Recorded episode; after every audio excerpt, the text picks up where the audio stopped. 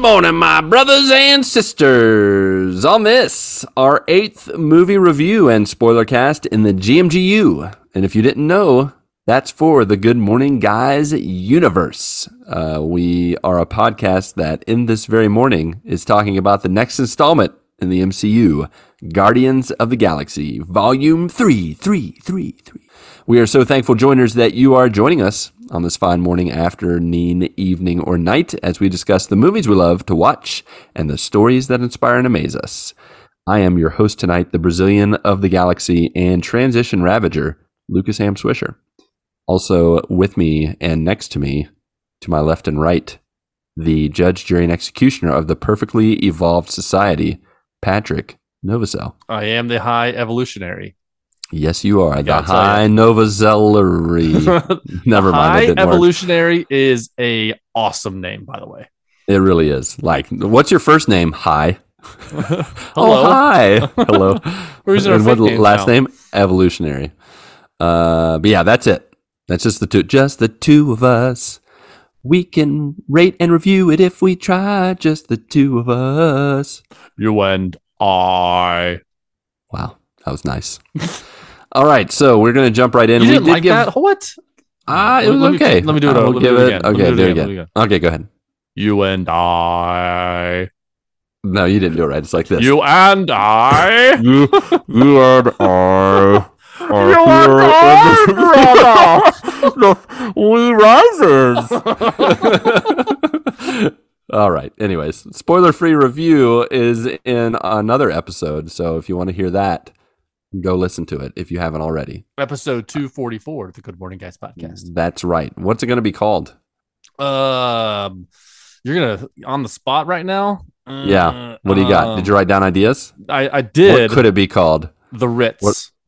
Oh, the Ritz. I like that. Mm-hmm. Yeah. Mm-hmm. Mm-hmm. Episode 244, the Ritz. Is that the only option? Crackers. The Ritz Crackers. All right. That's fine. Yeah. The Ritz Cracker House. All right, so we're just going to jump right in. So, spoilers. Yeah. Full disclosure of all aspects of this movie, what we loved, what we liked, what we were disgusted by. I can't wait to just lay it all out for you. Mm-hmm. I did not share my rating in the spoiler-free review, but I want to wait. We're going to put a pin in it. We're going to talk about it first and just do the reviews at the end. All right. Okay. Give a number to it. See if maybe your number will change by the end, or mine will, even though you don't know what mine is. So, Patrick, you found this movie to be hilarious. You did talk about that. Yes. Dish it out. Tell us about the hilarity. What did you like? What did you love? What made you laugh the hardest in this movie? I mean, the Guardians of the Galaxy, they play off of each other so well. I mean, they're like a family where they can rag on each other but still love each other.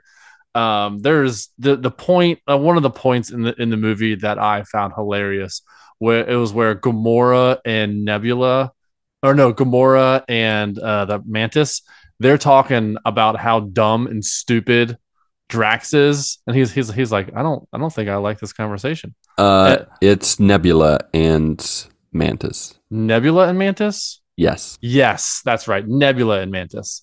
Uh-huh. And they were just saying how stupid Drax was, and he's like, I don't think I like this conversation, and she just like tells him to forget everything, and then he just starts laughing again about the conversation previously, and then just starts running over to the kids. Like, it was those small moments like that, or just stupid, weird, hilarious moments where they're just going to go fly into a living organism planet. Like, what? Oh, that planet, that BioCorp or whatever, was the grossest looking space station ever. It looked like a huge pink booger. And spiraled booger, like it was just like, and they're like stepping on it, and they're like, you know what? Let's just live in that. Yeah, why not? And I love how they went in wearing Teletubby outfits, like they were all different colors Teletubbies. Like, one's blue, one's yellow, one's green. Drax is like, I don't like how this contrasts with my skin tones. Like, just like. Totally not wanting to wear the red suit, which matches his red scars like on his face. And I tell you what, when and speaking of the of those suits in that scene in that planet, when Nathan Fillion shows up, dude, Nathan Fillion is Nathan Drake. Fight me to the death on that. But Nathan Fillion treasure. Is hilarious. He was Nathan Fillion, his character, what he does, and everything he that he played does. Himself. It was it was perfect. He played Castle. He played. I know. I was watching it with my daughter. She's like, "Hey, is that Castle?" And I was like, "That is Castle." Yeah, for sure. And like so at the beginning when they show, you know, the names that are in the movie when they're introducing the movie, and I saw Nathan Fillion, I just leaned over to Mindy. I was like, "Oh, Nathan Fillion's in this." I'm like, "Wait, was he in others? Like, was he a voice?" Or something. I don't think so. I don't think so. This was his debut, so that was fun to see him in that. Let me tell you, the suits they wore, like big pink baby suits. Like I don't even know what that. They were the stupidest looking suits, but they made me laugh so hard because they were just huge and poofy, and they had little rocket boosters on them. And I did not understand the reason for the. They were like the Power Rangers. That's what they looked like. They looked like big poofy Power Rangers. Big poofy Power Rangers. They like colors. Think about going there. Yeah, and then red means red means green. Yellow means yellow. But I'm orange not talking means about red. And oh yeah, well that's different. I wasn't talking about the Guardians of the Galaxy. I was talking about the guards of the gross spiral planet. Yeah. They're like they were big, huge Michelin Man bubble suits. That's what it was, like a fleshy Michelin Man suit. Like so weird. I was like, why would you think that's a good idea to wear that? Like, how does that make you menacing? Because they're like setting up the heist, you know, and they're like, and then this is the deadly security force in all of space land. I don't know. Like it was very funny, and the conversation that Nathan Fillion's character and Peter Quill had about having a dumb member in their group. He's like, I got one of those, you know? Yeah. Like I didn't understand. Shut up, idiot. This one I like. This one's good. He's the best. Yeah, there were the conversations over and over. Yeah, I think that I think that just the contrast, though, or the jump from like the silly moments to the serious moments to the moments where I feel like this movie was the most I felt like characters were going to die over and over again. Like they started hardcore within what was it, the first 5 minutes when Adam Warlock of the Sovereign joins and just starts beating up the Guardians of the Galaxy. Like he's got like super laser beam hands. And he's like shooting everyone. He destroys Groot down to a head and little spider legs. Little tentacles, yeah. Little tentacle legs. And I'm just like, what in the world is happening? We're going like back to him figuring out how to grow again. And then next scene, he's back to normal. Yeah, he's back to normal. He grows. He's got super growth power now. He's just developed. He's getting some kind of miracle grow. Miracle grow. He's like taking miracle grow boosters, enhancers. That's how he's so poofy. Like I'm pretty sure he bulked up for this. He bulked up for the holiday special and this. I'm pretty sure they used Vin Diesel's actual body to base Groot's body. Like there were a number of times, even when he talked, he had Vin Diesel's voice.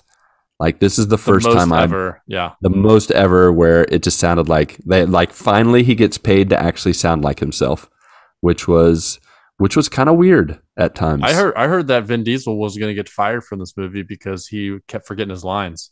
Well, I mean, it's pretty tough when you know we are Groot, I am Groot. Actually, what did you think of him saying "I love you guys"? That was dumb. That was so dumb. I was like, really? I love you guys. I was like, wait a second. Can he talk? Because that was like it wasn't like he struggled to get "I love you guys" out. It was plain as day, so clear. I love you guys, and I'm like. So can he talk or does he choose not to? Like it came out of nowhere, and it's not like he struggled to get that out the entire movie or the entire series or the entire universe. He just says it. I'm like, that's and they act like it's normal. They're just like, I love you too. Yeah, like what? We're just going to glaze over this? Like, not a big deal. He just said, I love you guys. Yeah. What the heck? Yeah. But then again, a lot of the stuff in this movie, I'm just like, just move on. Yeah. You know, like, I mean, it was just like, you know, bam, bam, bam. It was a quick pace. And as is usually the case for the Guardians movies. But yeah, I think the We Are Groot had more of an impact than I Love You Guys. That's my favorite. One of my favorite Groot moments is We Are Groot. Like that from the first movie always hits me in the feels. Yeah. Speaking of getting hit in the feels, we got to talk about Rocket Raccoon's journey. Wow. So, man, maybe now my favorite Guardians character this backstory, getting that and everything backstory that went into it.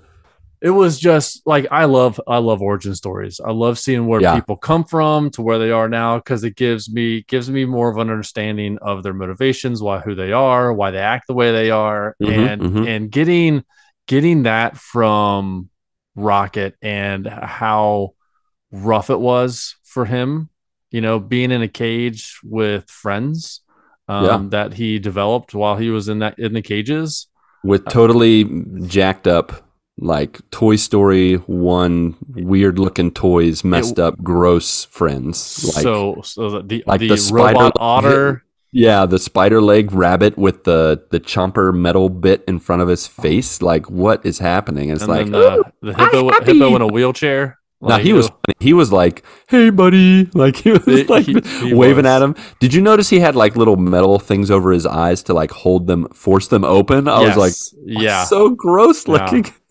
But I loved like their relationship together, and where it blossomed, so cute. And they started to come up with their own names. Yeah, how Rocket, and then the button was like Floor. Laying on the floor. Like, you're lying on the floor, so your name's Floor, and it's like, all right, Floor.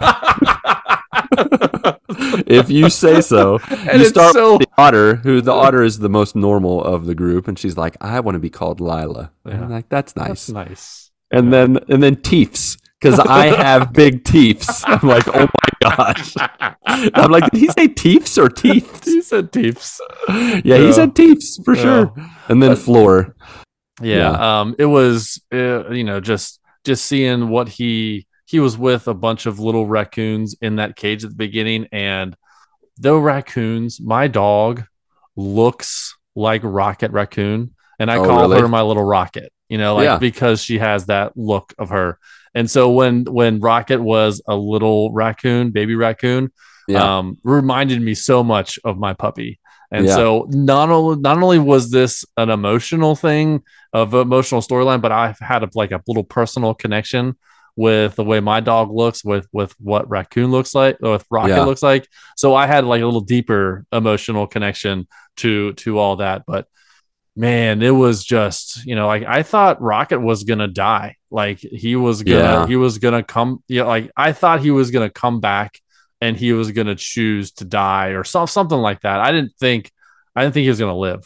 And he kind of did. Like, he did choose to die, because after they take you through the journey of the backstory, and they finally, the whole story is revolving around saving Rocket, because at the beginning, Adam Warlock, the most powerful created being of the Sovereign, the gold people that they, they made angry in the first or in the second Guardians movie.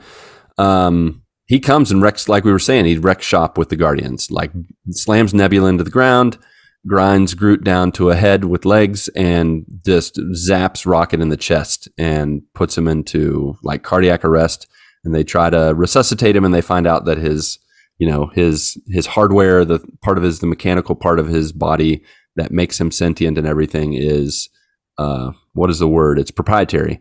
So you can't mess with it. They need a code in order to work around it and actually heal him. And so the whole movie is about getting the code, finding out Rocket's backstory, and meeting the High Evolutionary, who was his creator. And so once you go through like that whole backstory, and then you're brought up to speed, and he's about to be resuscitated or die. And this was the part that hit me the hardest, is his conversation with Lila in pretty much what's like limbo between death and life, like where he's like, it's on a white, they're surrounded by white light, and he's like, I'm ready. I want to join you. And she's like, you can, but not yet. You still have a purpose.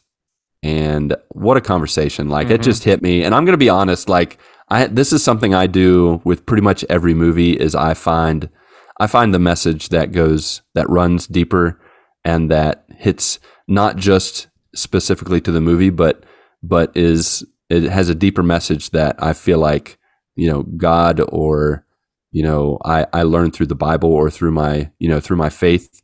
And this was like another moment where I just heard God reminding me, Lucas, you have a purpose. And, you know, just really, it just spoke to me on a deeper level when Rocket was going through that. And it just hit me. Like, it just hit me in a good way. Like, I really appreciated he stops and he's like, okay, you're right. And then he goes back and he serves his, he fulfills his purpose. And, you know, spoilers to the end, he becomes the new leader of the Guardians of the Galaxy. And it's just a great story with Rocket. I love it. It is. I love how focused the storyline was for this. It was like they need to get a code, you know, and that's what the movie is. They're going to find the code. Yep. And it's not something so grandiose, so convoluted. There's like 16 storylines going on at once. No, this was the storyline. And I loved how focused it was, because we've seen Marvel movies in the past where it's just, there's just too much. They have a Marvel movie, but they bring in like 7 other characters from other movies and other franchises that like bring it in and try to make it like a mini Avengers movie or something like that. Yeah. This was just a Guardians movie, and I loved how focused it was. It kept the story going forward in terms of it wanted to keep you interested in or keep you emotionally attached to a Rocket, and it achieved it. It did it in spades. It didn't pull you away and try to tell you another story, another storyline. Everything that they did was because of what Rocket was going through, and it was just. I mean, like, that was rough when they brought Rocket on the ship, and he like flatlines, and Peter and just it was like he was gonna die. Yells in like just anguish, agony, and my goodness, like it was. I felt that scream. I felt it. It was so. Yep. It felt so real.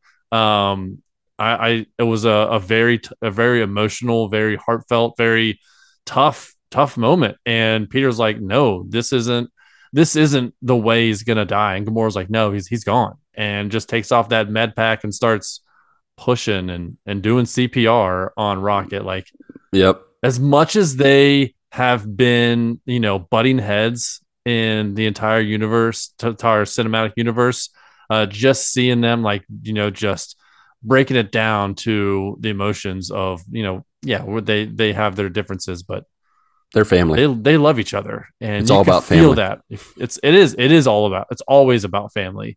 And you know, it's I thought that moment was a really, really rough moment, but it lends itself to being a great moment because of how real it felt. Yeah. And in that, you know, in that whole aspect of Rocket's storyline, we meet the villain of the movie, who's the High Evolutionary, who's the one that created him and wants to make a perfect society. Yeah. Like you said, I kind of appreciated that it wasn't a bad guy that was like, let's take over the world, let's take over the universe. It's a guy that he just had in his mind what the perfect society should look like, and he wanted to create it, and he didn't care who he destroyed, who he used and abused in order to reach that. And thankfully he got what was coming to him. What did you think of High Evolutionary as a villain? I love when they have just they give a little background to the motivations for the villain.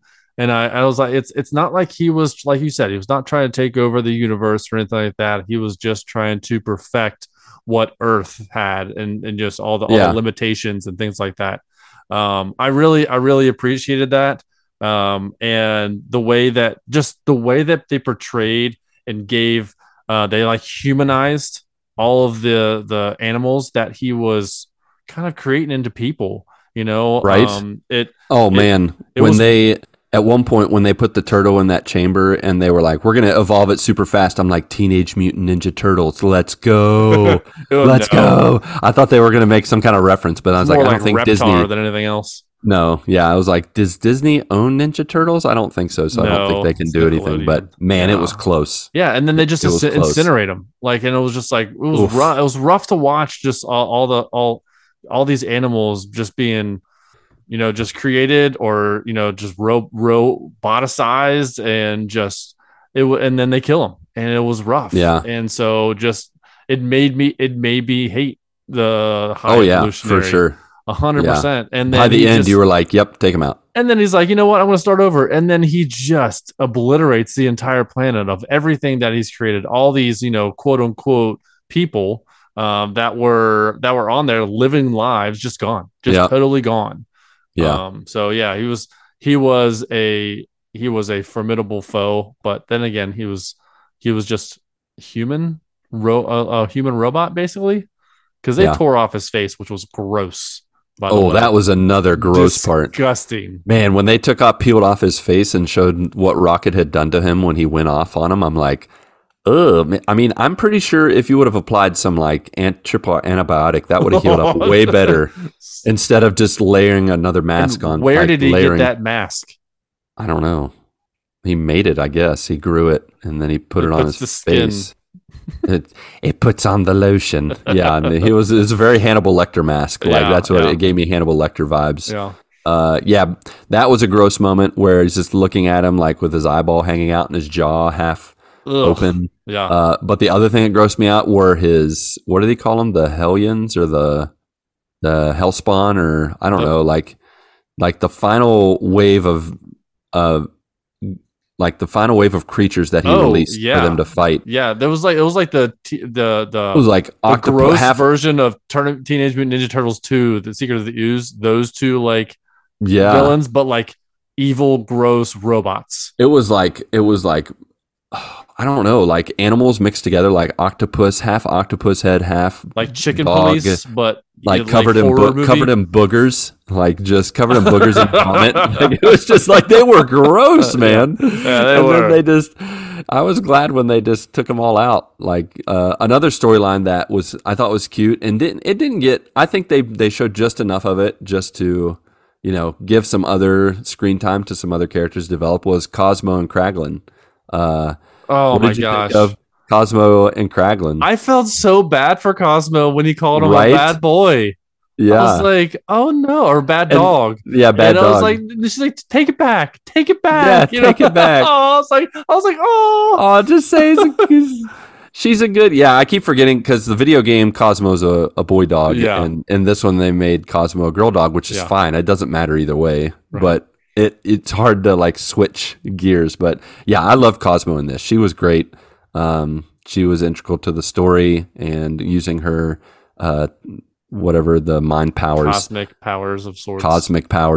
But yeah, that was kind of a funny ongoing gag of just wanting to be called a good dog and then getting called right at the end.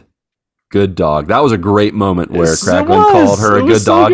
And then she just like obliterated that gross booger animal alien with the rocks, with the concrete or whatever. When, that like just sandwiched that guy with concrete blocks. Oh, that was satisfying. Yeah. And then when he figured out his arrow powers using the whistle, that was a good moment. It was a good. You knew it was coming. You knew it was coming, but you were happy. Like you were psyched when it did. Right. I mean, he couldn't figure it out for nothing. And then they brought back for his moment of triumph. They brought back temporarily Yondu. Oh, that was cool. And Follow Your Heart, like just seeing Yondu was just super nice. And we had just watched the earlier that, you know, we watched it on Sunday, but earlier on Sunday I had read that you needed to watch the holiday special, and we hadn't watched it yet, so we quickly watched it. Yeah. What a nice heartfelt little little show. part of the MCU, but definitely, but it was nice. Yeah. But yeah, moving towards the end, when they're all jumping off the ship into the other ship and getting all the kids off, and that whole moment where Drax, as I had mentioned before, where Drax was stupid, but then all of a sudden he starts speaking their language. Yeah. And they're like, how do you know their language? Yup. Yeah, the dweeb or doop or doop. I don't remember. Yeah, it was just that's all they said. But then he speaks their language, and they're like, how come you didn't tell us you spoke their language?" He's like, "You didn't ask." Like, of course, Drax. But they get all the kids. They're all jumping off, you know. And Peter is also trying to get away from this exploding ship.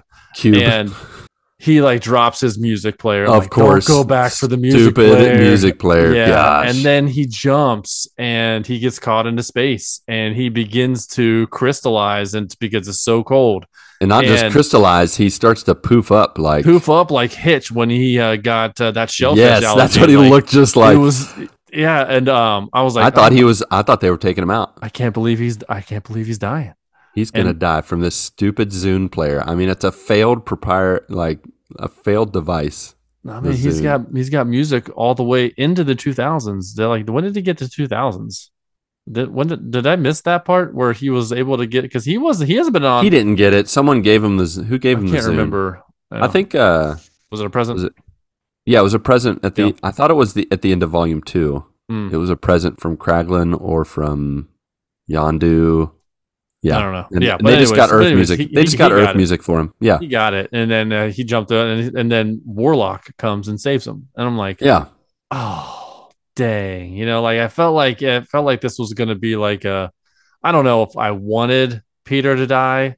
I wouldn't have been mad about it. But I was just like, I don't know. I think when Warlock brought him, I was like, oh, they're going to bring him so like all the Guardians can be around him and say their last goodbyes or whatever. Yeah. And then he just was like, did that look cool? Yeah. And I was like, oh, so he's fine. Like, what are the death physics in this? Like, when's the last time you jumped into like a freezing cold lake and got out and not shivering and just said that did that look cool? Like, no, cool? You're about to die. No, cool? Like, I thought that was a little jump in logic there. Oh, for sure. Like, it was definitely a jump in logic. Yeah. So, but yeah, I thought they had lots of those moments. Like there were moments when Drax got shot through the body with the laser beams and the big booger BioCorp place, and they like did the slow motion, and it was like, no Drax, and he was like, and then like 5 seconds later, he's like walking. He's just walking normally. I'm like, all right, whatever. I felt like that was like a running gag that James Gunn was just. Is it James Gunn? Am I saying that right? Mm-hmm, mm-hmm. Okay. Yeah. James Gunn was just trying to mess with us because he knew we thought someone was going to die. And so he's like, I'm going to make a bunch of fake deaths throughout this whole movie where you think they're going to die and they never do. Yeah. Yeah. That was his shtick.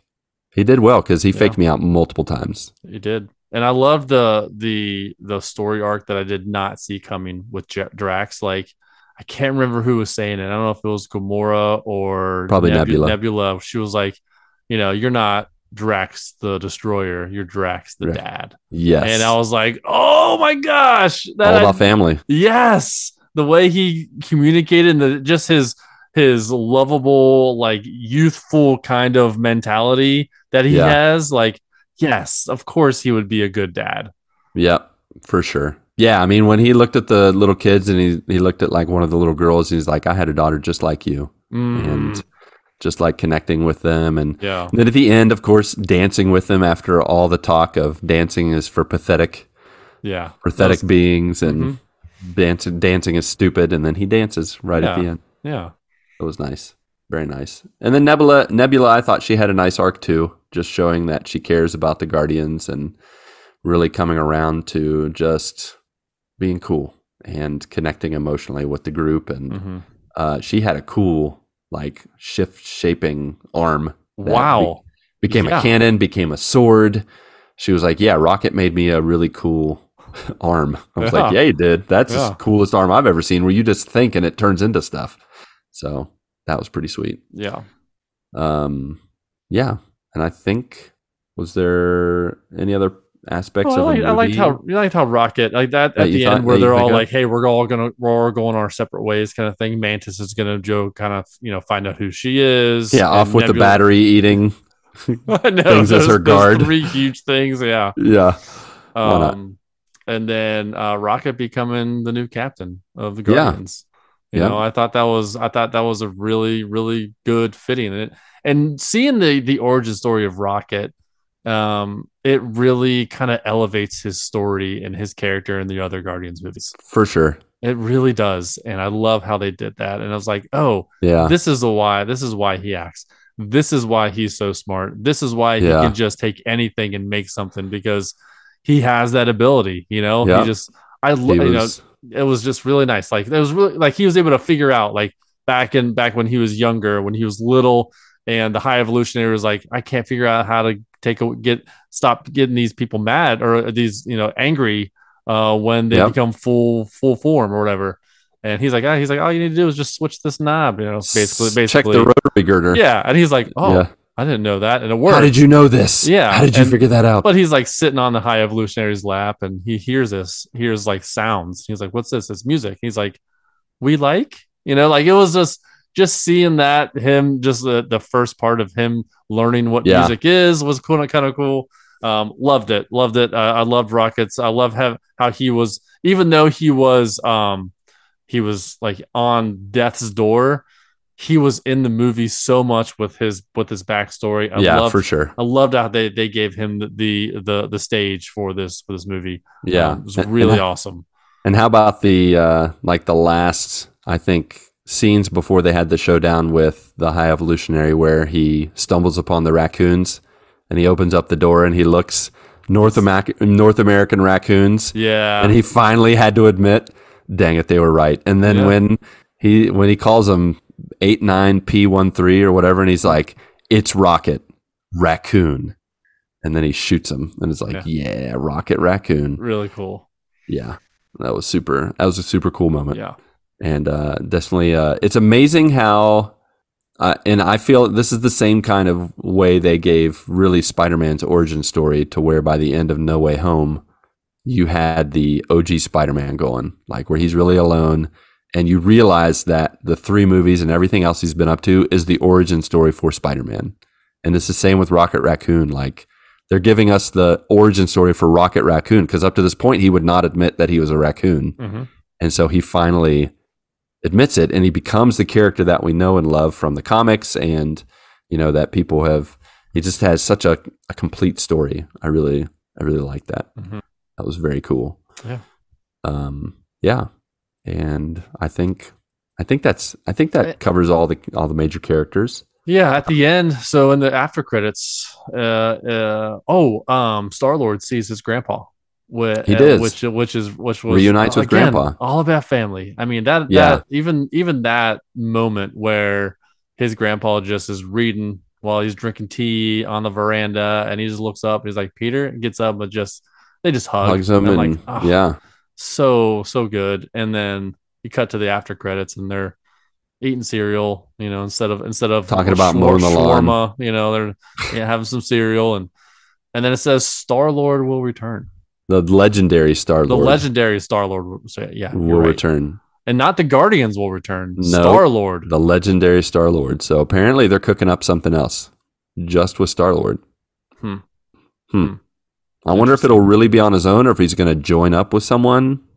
I don't know. Like, and he's going to be on Earth, so I feel like he's going to do something specifically with the Avengers, or do something with some kind of Earth-based heroes. I don't know. It could go lots of different directions. Yeah, I was a little surprised by that, you know, because they just Star-Lord and not Guardians. Yeah, I mean, they do in the other after credits. They show the new Guardians, which is Rocket. It shows like Rocket, Kraglin, Cosmo, Groot, one of the kids, which is, so in the comics, the kid is Phyla or something, but she's Mar-Vell's daughter. Oh, really? Okay. From Captain Marvel, the mentor to, you know, Carol Danvers, not Jared Leto. Who's that guy? Jared Leto. No, it's not Jared Leto. Definitely not. It's not.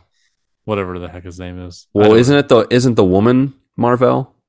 I thought the guy was Mar-Vell. That's Jude Law. I think Jude Law. Jared Leto. Jude Law. Is he Mar-Vell? I thought the woman was Mar-Vell. I don't know, but it's either the lady that I thought Mar-Vell was the one who, like, was Carol Danvers' mentor, the one who was with the cube, with the space cube, whatever it's called, the Tesseract, and then they work together to make that ship that then blows up. She dies because Jude Law's character shoots her. I thought she was Mar-Vell. She is Mar-Vell. You're right. Okay.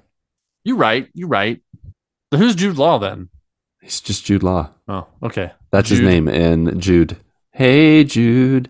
That's the song they play every time he's on screen. Yep, pretty much. The Beatles. Yeah, so that little girl in the comics, at least, is Mar-Vell's daughter. But in this, she's just an orphan girl. Yeah. And she has powers, and I didn't quite understand her powers, but it didn't really matter. So yeah, right. So yeah, but it's just a cute moment because they're all picking out their favorite music. One person picks Garth Brooks, another picks The Carpenters, and like they go through, and then Rocket picks the song from the very first Guardians that Star-Lord sings to, mm-hmm. I think, on the planet. Yeah. And it was a nice little just circle round. Yeah, it was good. This movie was 2.5 hours long, and it didn't feel like it. It didn't. And I think that the testament to the story that they told, like it was. It didn't feel, even though it was 2.5 hours, it didn't feel like there was fluff in it. No, definitely not. Which was nice. Quality material. Something didn't drag on, or this movie is the movie going to end already. But you know, they just told such a well crafted story that 2.5 hours was, I think, it was a sweet spot for this movie. Yeah, I agree. It was good stuff. It was well timed and well paced. All right. Anything else? I liked it a lot. I think at the end too, we'll just note that Groot is huge. Like, he's the beefiest looking tree man I've ever seen in my life. Like, he is ginormous. And I think if he does show up again, he's definitely just going to be straight up Vin Diesel's voice. I mean, now that he can talk English, I mean, it's all about family. I hope if he says that, it'd be the best. Lose my mind. Yeah. Yeah, for sure. Yeah. So, well, what would you rate it? Oh, rating. Yes. Mm-hmm. I would give that pin out and what'd you rate it? Yeah, let's take that pin out, and I will give it a 9 out of 10 fleshy flash drives. All right, 9 out of 10. Same here. 9 out of 10. Look at us. I'll give it 9 out of 10 door handles. Are they just door handles? Yeah. Yeah, they're door handles. Remember the scene where... They're flipping door handles. No, she's trying to open up the door. Yeah, and he says, "Open the." Yeah, yeah. They dropped their first. Yeah, and that was so unnecessary. Why was that? That was so unnecessary. And from what I read, it was unplanned. It was not in the script. It was just off the cuff, and he just said it, and they left it in. Because why? I don't know why, but whatever. Are they against doing multiple takes? They get it right the first time. They're like, every time? Oh, but the rest of that was so good. Let's just leave it. Yeah, right. It was kind of a waste of an I don't know, whatever. It was funny, but I mean the whole situation was funny, but it wouldn't have made it any less funny for them to just say, open the freaking door. Open the door, you. Yeah. Anyway. It is what it is. It was that whole time on Counter Earth was pretty funny, like with Drax, like always wanting to lay down on the couch. And they're like, stop it, sit up. It's like, it's what it's for. It's for multi-purposes. Going slowly down. They're like, sit up. Oh, yeah. Good stuff.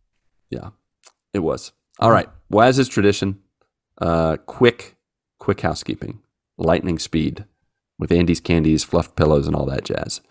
We're on all the social media stuff. You can find us on Twitter, Discord, Instagram, Facebook. Yes, we're on that. And then there's Twitch streaming. There's YouTube videos.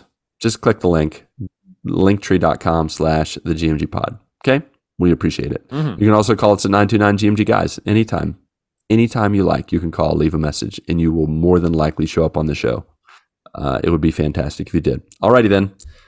Pat and myself, along with you, our beloved friends, family, and joiners, go get your good morning this week, and may God bless and guide your lives as you live, as you work, and as you game and watch movies.